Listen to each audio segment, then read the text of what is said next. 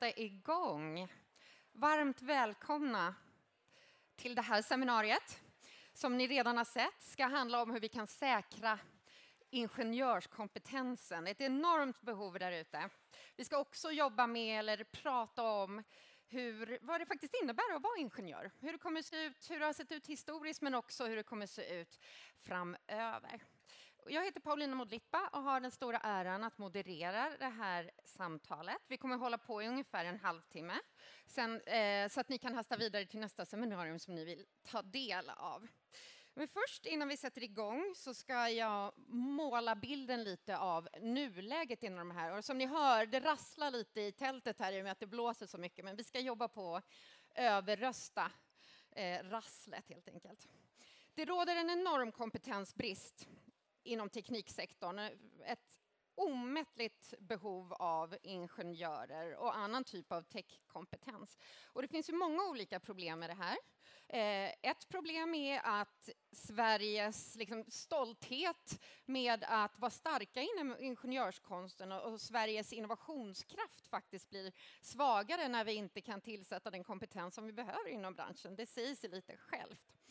En annan viktig faktor som ju, eh, genomsyrar nästan alla samtal här, det är att ingenjörskompetensen är avgörande för den omställning, eller alla de enorma omställningar som vi står inför. Inte minst när det gäller digitalisering, elektrifiering, men också hållbarhetsfrågan. Det behövs många ingenjörer och mer techkompetens för att göra den snabba eh, omställningen möjlig. Så det här är några av de faktorer som är liksom avgörande och som gör att eh, Academic Work, som har initierat det här samtalet, tycker det är en, en väldigt viktig fråga. Eh, nu kommer det lite musik här. Eh, jag är ingenjör själv kanske jag ska säga, eh, så att jag är lite partisk i den här frågan, men jag tänker att det också har sina fördelar i det här samtalet. Hur många ingenjörer har vi i övrigt här i publiken? Jag är lite nyfiken. Tre? Ja, men det var ju ganska många. Ni dröjde lite innan ni räckte upp handen.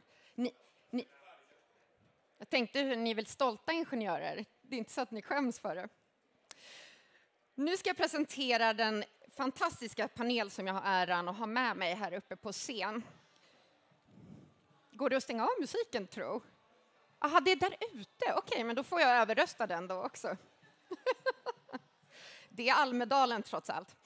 Vi har panelister som representerar, och det här är ju såklart medvetet, representerar olika sektorer i samhället. Vi kommer också beröra behovet av samverkan mellan olika typer av eh, roller och sektorer.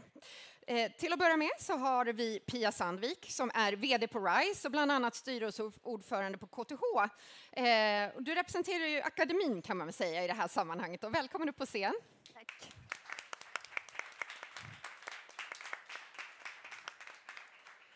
Och sen en representant för näringslivet. Och för transparensens skull ska jag också säga att hon råkar vara min allra första chef när jag var färdigutbildad ingenjör. Eh, välkommen upp på scen, Sara Örvall.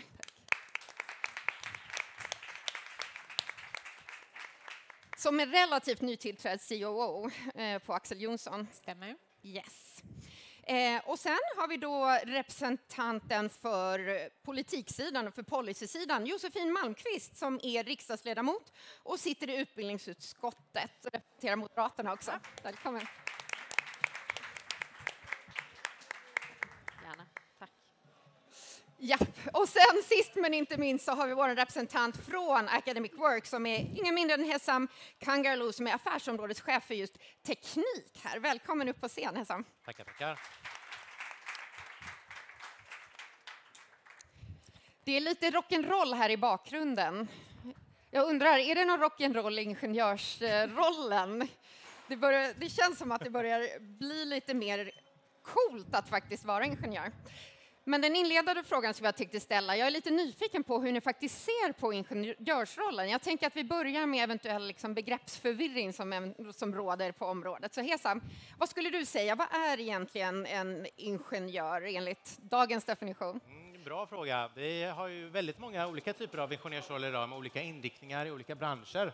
Eh, och det är svårt att hitta gemensamma faktorer för att det är så brett. Men jag skulle vilja säga att det handlar, handlar framför allt om en gemensam faktor som har att göra med deras förmåga att tolka och ta sig an ny information och problem genom sin abstrakta förmåga.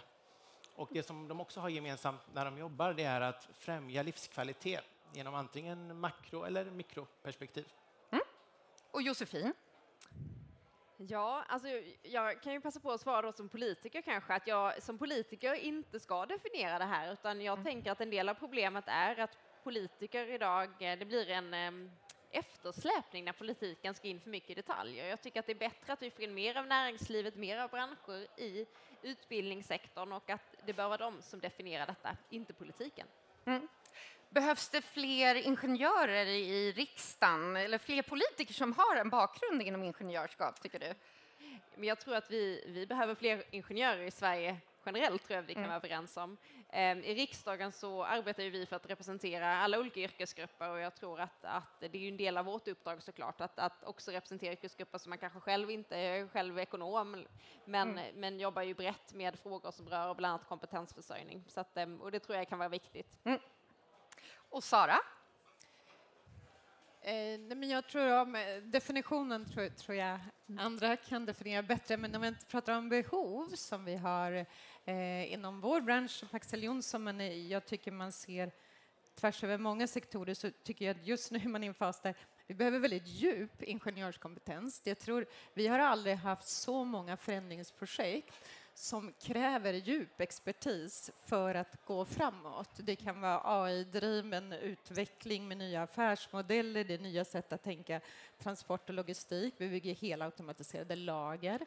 Oerhört komplexa, väldigt, väldigt viktiga frågor där vi kan inte förlita oss till liksom, kompetens som inte just har den här en, ja, men, ganska djupa förståelsen för vad tekniken kan möjliggöra och låsa upp samtidigt som vi också har jättestort behov av att de som jobbar med, med affärsutveckling, affärsfrågor kan mer teknik, fast kanske då lite mer eh, bredare kunskap. Så det, det, behovet kommer liksom dubbelt, mm. som jag ser det.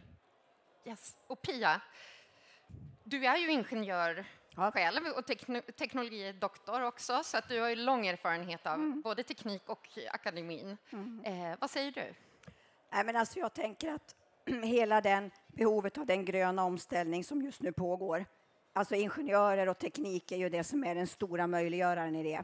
Mm. Om jag, ska, jag har ju verkat länge i Norrbotten också. Där brukar man säga att päran är bra för den går att ha till allt. Ingenjörer är som päran, och går att ha till allt. Det är fantastiskt. Mm.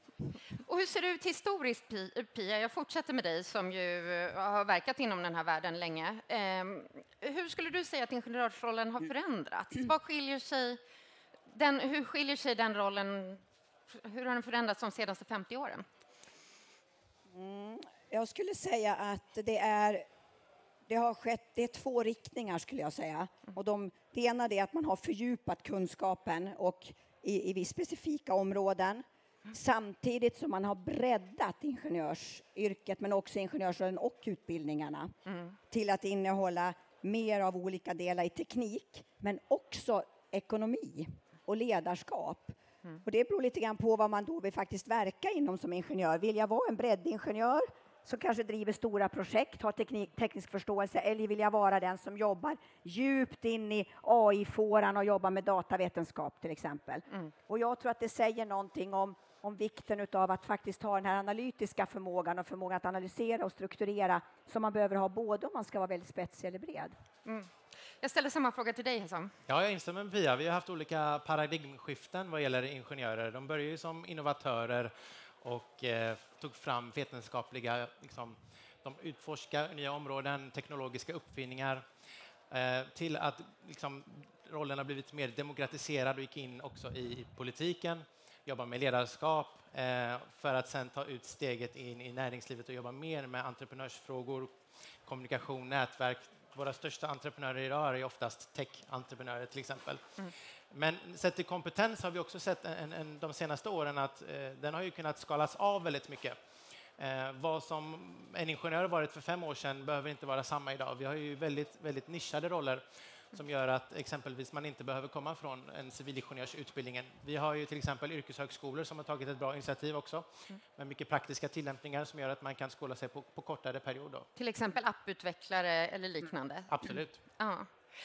Skulle du säga att det finns någonting som man du märker att folk fortfarande missuppfattar kring ingenjörsrollen? Vad, vad finns det för fördomar där ute som du skulle vilja picka hål på? Mm, fördomarna finns ju både hos arbetsgivare och arbetstagare, men det största problemet är väl från, från arbetstagarna som, som ska komma in i näringslivet, att de tror att det krävs alldeles för mycket för att bli ingenjör. Eh, det krävs absolut inte en femårig utbildning. Eh, man behöver inte ha vissa typer av förkunskaper för att bli ingenjör. Man kan, man kan utgå ifrån den abstrakta förmågan och kognitiva förmågan eh, om man vill bli ingenjör.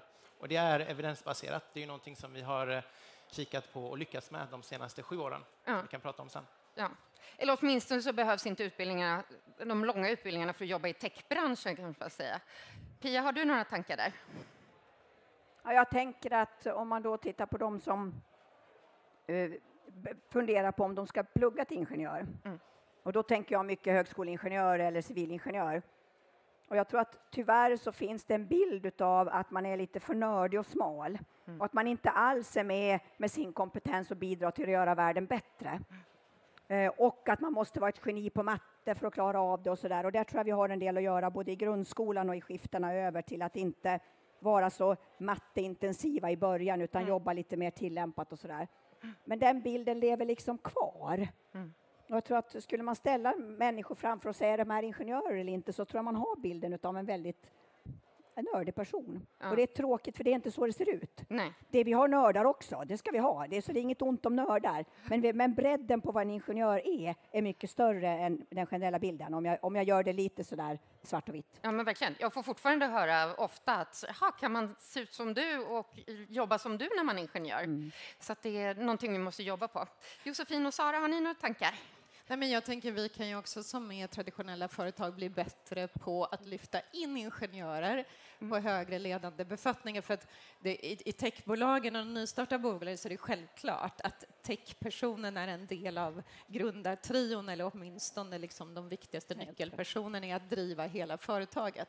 Däremot är det ju många traditionella branscher, tyvärr, där IT-avdelningen fortfarande är lite för långt bort från affärsfrågorna. Och det tror jag liksom, det ligger på, på många branscher att verkligen jobba med för att det, för att det ska håller bli liksom mycket mer synkat och därmed en roligare roll.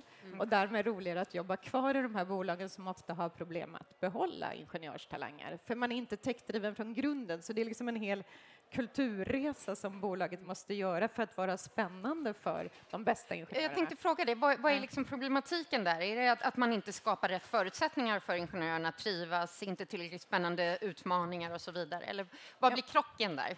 Ja, men jag tror, ja, men både du och jag har ju jobbat i mediebranschen under den transformationen och innan man har nått en kritisk massa av ingenjörskompetens så kan man ju uppfatta sig som ganska ensam som eh, förändringskraft i de här stora bolagen. Så det handlar ju jättemycket om att skapa kultur och förutsättningar. Men sen tror jag också att man, man kan inte tro idag att, att man kan locka ingenjörer och, och den typen av otroligt kritisk talang och så sätta dem bredvid affären eller Nej. bredvid produktutvecklingen, utan det måste liksom hänga ihop. Och det tror jag, eh, annars är det liksom inte tillräckligt spännande helt enkelt. Nej. Vårt exempel när, vi, när jag jobbade för dig på, på Bonnier, då, hade, då testade vi med en, en central innovationsdel och sen skulle vi ut till bolagen inom koncernen och, och hjälpa dem att implementera de idéerna, vilket gick sådär. Ja. Just för att det inte kom, det var inte integrerat i, i verksamheterna. Liksom. Så väldigt bra. Josefin, du vinkade. Nej men verkligen, jag, jag instämmer i detta. Jag skulle också vilja tillägga, så jag tror möjligheten, alltså rollen förändras ju, allting förändras, det går väldigt, väldigt fort och jag tror möjligheten till vidareutbildning på arbetsmarknaden och på arbetsplatsen, en sån fråga som just nu diskuteras ju väldigt mycket i politiken med det nya trygghetsavtal som, som arbetsmarknadens parter har förhandlat fram, som det kommer komma träda i kraft under hösten. Ehm, jag träffade Sveriges Ingenjörer tidigare, de beskrev att just nu är det, var det 6 000 av deras medlemmar som hade svarat på en enkät att de skulle vilja vidareutbilda sig. Så de jobbar idag, men de skulle vilja få möjlighet till utbildning som de upplever att de inte kanske har idag i full utsträckning. Så även det tror jag är en, en del av attraktiviteten för att behålla arbetskraft framöver. Ja, det är superspännande. Vad, vad har ni för erfarenheter? Du representerar ju näringslivet, Sara. Vad, hur ser det ut inom era bolag? Ställer ni om till att faktiskt utbilda personal också som en del i... Absolut. Ja, det tror jag är otroligt viktigt. Jag tror också att det handlar ju både om att ta tillvara återigen om den här djupa talangen, för där, där känner ju vi att om inte vi ger de mest spännande utmaningarna mm. och då utbildning i praktiska case eh, så är det väldigt, väldigt svårt att, att jag tror de allra flesta människor vill känna att man hela tiden växer på sin roll. Och jag tänker att den moderna arbetsgivare, det är vårt samhällsansvar att säkra upp att de som jobbar hos oss är superkonkurrenskraftiga efter mm. några år. Man har gjort så spännande utvecklingsuppdrag och man har fått utbildning. Så det, det är en viktig del. Då kan man göra på olika sätt. Vi bygger olika labb där vi bygger, man får testa och komma in och jobba under tre månaders perioder och så vidare. Vi jobbar med som många andra hackathon och så vidare. Men jag tror varje företag hittar ju sin lösning, men man kan inte tro att bara i den vanliga operativa verksamheten eh, utvecklas man tillräckligt. Jag tror man måste krydda och hela tiden erbjuda möjligheten att, att lyfta sig. Uh. Och att det blir ett sätt som talanger kommer välja jobb på. Mm. Mycket mer.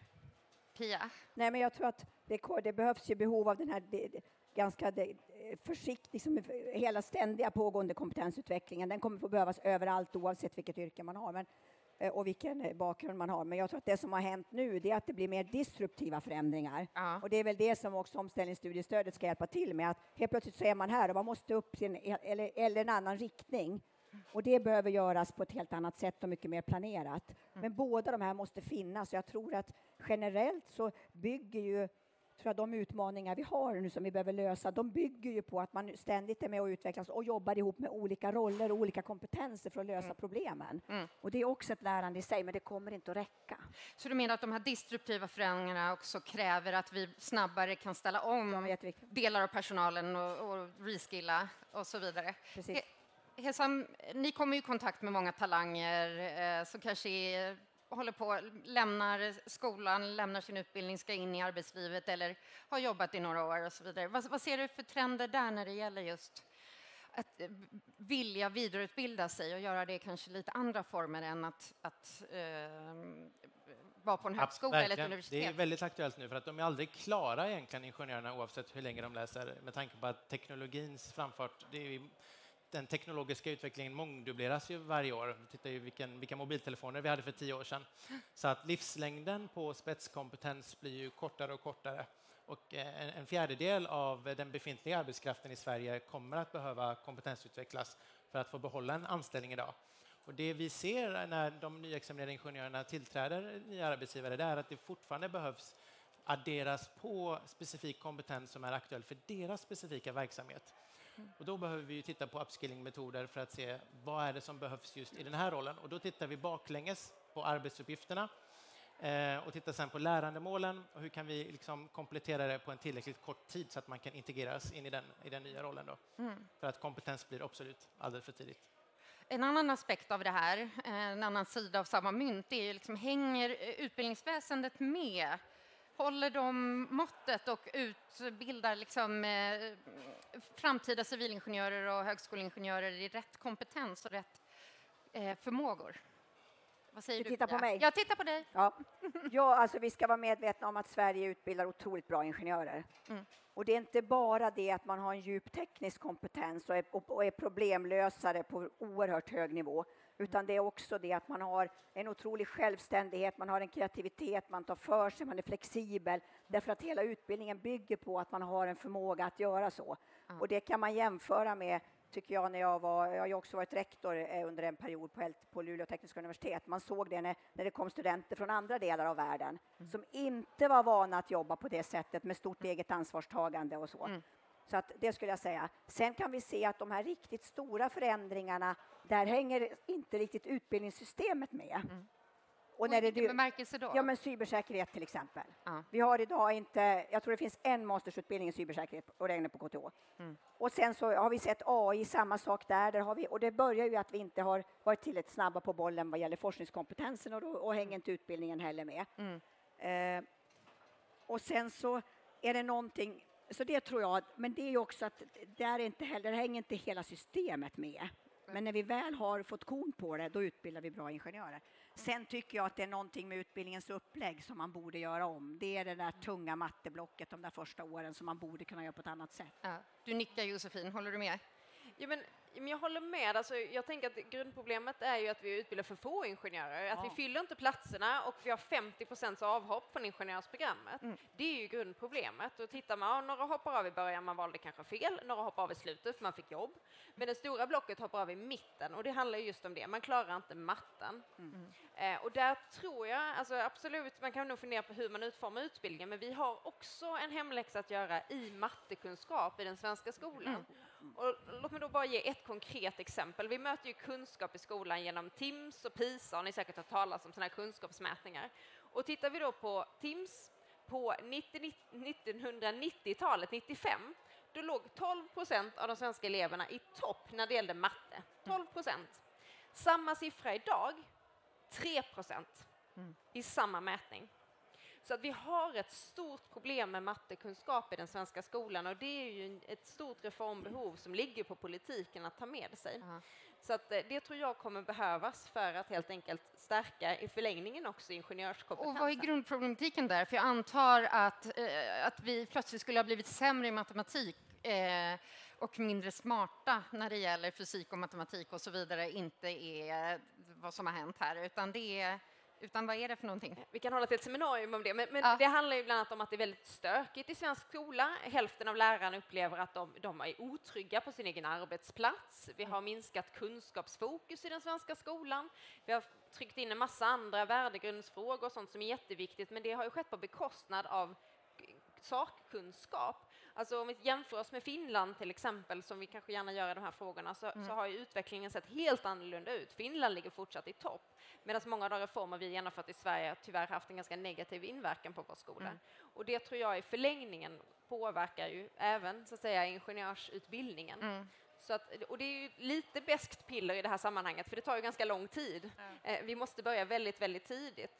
Jag tror att det måste vi göra, men vi behöver också sätta in insatser kanske i, i lite kortare perspektiv för att klara det. För jag menar, branscherna skriker ju efter folk här och nu. Men vi har ju ett annat problem också som är utanför ingenjörsutbildningen i form av att vi pumpar ut ekonomer, läkare, journalister, miljövetare utan teknisk kompetens, utan det som ett element av utbildningen. Så någonstans kan man ju känna sig, är det rimligt att man idag ska gå ut på arbetsmarknaden och i princip vare sig i grundskola, gymnasium eller universitet har fått grundläggande teknisk utbildning. Det är ju också ett stort frågetecken tycker jag, för att jag har svårt att se att vi ska fortsätta rekrytera personer som inte åtminstone kan liksom förstå teknikens möjligheter. Så det tror jag att det, skulle vara jättefint om de fina tekniska utbildningarna ingick i fler program. Ja.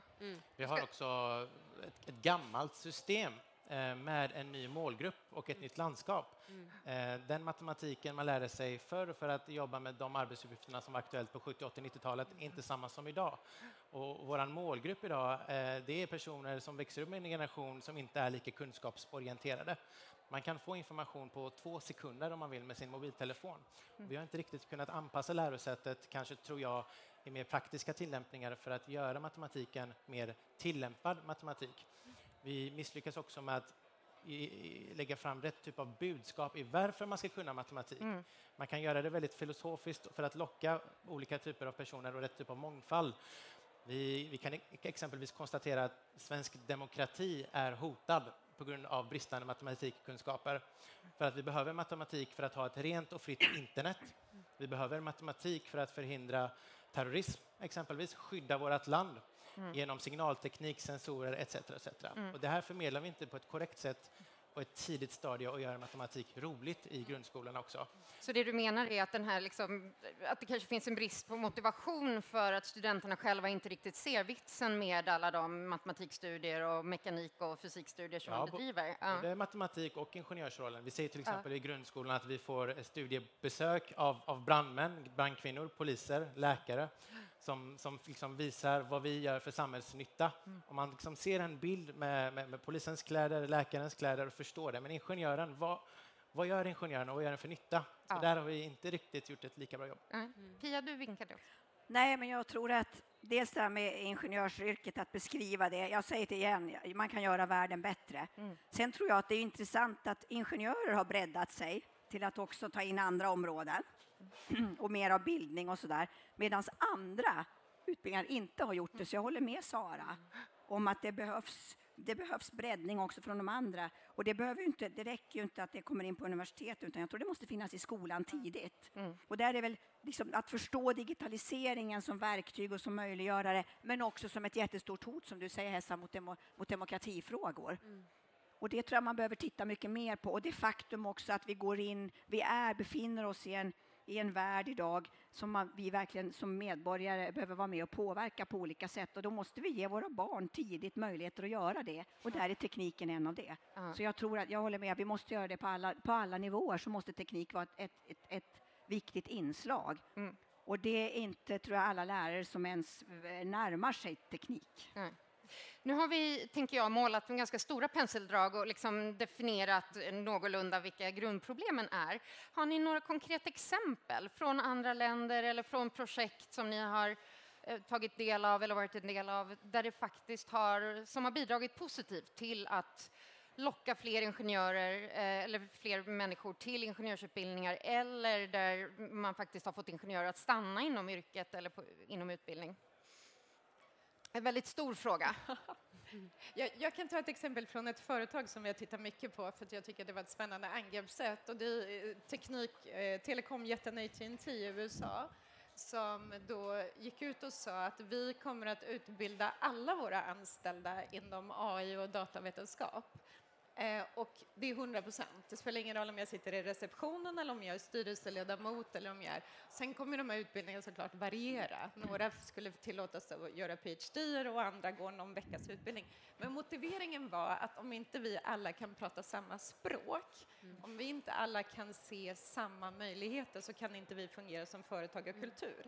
Och jag tyckte bara det var ett spännande sätt att se på hela frågan. Mm. Att det liksom handlar lite mer om att alla ska ha med faktiskt. Eh, för att det möjliggör kreativitet, det möjliggör kommunikation och så vidare. Mm. Och då blir det liksom en, en annan typ av eh, filosofi kring, kring vidareutveckling. I Norden, eller i alla fall Sverige och Finland, så har vi Elements of AI-utbildningen. Jag vet inte hur många av er som känner till den. Hur många har hört talas om den? Ja, den utvecklades i Finland ursprungligen. Man får numera, i alla fall i Sverige, en högskolepoäng ifall man tar del av den online. Eh, och jag har sett vissa företag, i alla fall, om inte tvinga sina anställda till att ta del av den, så i alla fall uppmuntrar dem till att göra det. Eh, ja, ja, vi har ju exempelvis tittat på, på två delar. Vart råder det allra störst kompetensbrist? Eh, och, och vilken, vilka företag är det som behöver de här kompetenserna inom en, en, en femårsperiod exempelvis. Och istället för att de här företagen ska, ska armbåga varandra om kompetensen och attrahera ingenjörer från varandra så har vi liksom samlat dem runt ett och samma bord, branschkollegorna då, för att ta reda på vad det är för specifika kompetenser som önskas och till vilken tid då, så att deras affärsplan ska följa en, en så att deras businessplan ska följa en people plan också. Uh -huh. Och då har vi tillsammans tagit fram utbildningar och, eh, och koncept för att liksom intensivutbilda de här ingenjörerna som efterfrågas. Och det har varit specifikt inom cybersecurity, AI, men också titta på trenderna, industri 4.0. Då har vi tagit fram automationsingenjörer exempelvis, så det har varit väldigt brett spektra. Och eh, jag får alltid nya, ny information om siffrorna, men fram tills det jag tittade på häromveckan så har vi ju hjälpt över 3 000 personer eh, ut i arbetslivet genom den här omskolningsmetoden då, mm. så att säga, till över 500 företag. Pia? Det är två funderingar, eller två exempel. Jag tycker att hela den industriella omställningen som pågår i norra Sverige, där samlas ju verkligen aktörerna i norra Sverige för att se hur ska vi kunna säkerställa att vi klarar av den här omställningen. Mm. Hur behöver utbildningarna förändras? Eh, och då är det ju allt ifrån att få ingenjörer till, något, till, till att jobba med fossilfritt stål till att också få städerna att växa hållbart. Mm. Och det tycker jag är ett jättebra exempel där man faktiskt alla som ändå någonstans är beroende av att en förändring ska ske med att titta på hur det kan ske i hela kedjan. Och sen har jag ett exempel som också är kopplat till det som vi på RISE gör. Vi jobbar med en plattform för att hjälpa Northvolt att snabbt utveckla de ingenjörer som ska jobba, mm. eller som kanske har begränsad teknisk kompetens, som ska jobba i att producera batterierna i Skellefteå mm. med hjälp av VR-teknologi. Och det gör vi för att locka, locka personer från hela världen för att snabbt kunna rampa upp till de här dryga 3000 som ska vara där. Superspännande. Mm. Eh, Nu måste vi snart runda av. En halvtimme går jättefort. Men i, jag tänkte att vi ska prata lite om det här med samverkan och hur man faktiskt går samman för att lösa de här stora utmaningarna som man har. Och jag såg att du vinkade just. Ja, jo, men, eh, för precis det var just exemplet jag skulle vilja lyfta också. Så jag tror att en, en nyckel i detta är mycket närmare samverkan mellan det offentliga och branscherna. Alltså vem ska anställa dessa personer i framtiden? Och där har vi nu kanske mer av en diskussion när det gäller antalet platser. Det är gott så, hur man dimensionerar. Men innehållet i utbildningarna måste få betydligt större utrymme där vi menar att branscherna, näringslivet måste få större ut, inflytande över innehållet i utbildningar. Och där finns det flera goda exempel, till exempel Teknikcollege där man jobbar strukturerat kring samverkan. Men det måste ju bli huvudregel och bli nationell modell. Eh, Det tror jag kommer vara nyckel framåt. Ja. Och som summering, varsin kort grej som du, ni vill skicka med publiken. Eh, ett medskick, någonting som man kan agera på eller bör tänka på. Vi börjar med dig Pia. Nej, Jag tänker att om vi alla berättar om vilket fantastiskt yrke det är att vara ingenjör så kommer vi alla vara med och bidra och visa på den bredden och den, det behovet av den kunskapen som finns.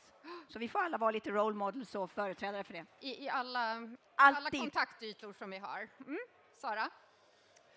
Oh, nej men jag tänker eh, den största omställningen som, som vi alla måste jobba med nu är ju klimatomställningen och jag tror att vi har, många företag har underskattat behovet av ingenjörskompetens i den omställningen eh, på, i alla branscher. Det är dels liksom hela datafrågan, att verkligen beräkna CO2-avtryck hela vägen, men också såklart som du säger industriomställningen. Så jag tror att vi så verkligen lägga fokus där nu och ha hög samverkan och kreativitet så att vi knäcker allt vi kan så snabbt som möjligt. Tre snabba. Ja. Politiken i offentliga måste lösa matte i skolan och kunskap i skolan generellt. Branscherna, arbetsgivarna måste hjälpa till att bidra med attraktiviteten till yrket, förklara att det här leder till jobb, det här är coola jobb, det här är någonting man vill jobba igenom. Och tillsammans så måste vi rusta själva yrkesutbildningen, ingenjörsutbildningen genom nära samarbete, för det kommer ingen av oss lösa på egen hand. De tre punkterna. Toppen. Och sist men inte minst Hesam. Ja, vi har i många samhällsfrågor eh, varit ganska reaktiva tills det har eskalerat innan vi har tagit action. Nu har vi ju alla nått konsensus om att det råder kompetensbrist i alla väsenden, från utbildningsväsendet till fackförbund, näringsliv, politik. Så att nu behöver vi verkligen arbeta tillsammans och göra det här skalbart. Vi behöver också ta hjälp av bolag som inte tillhör det traditionella utbildningsväsendet som kan hjälpa till också. Mm. Toppen. Då tackar jag så jättemycket för att ni var med här idag och tack ni som har lyssnat.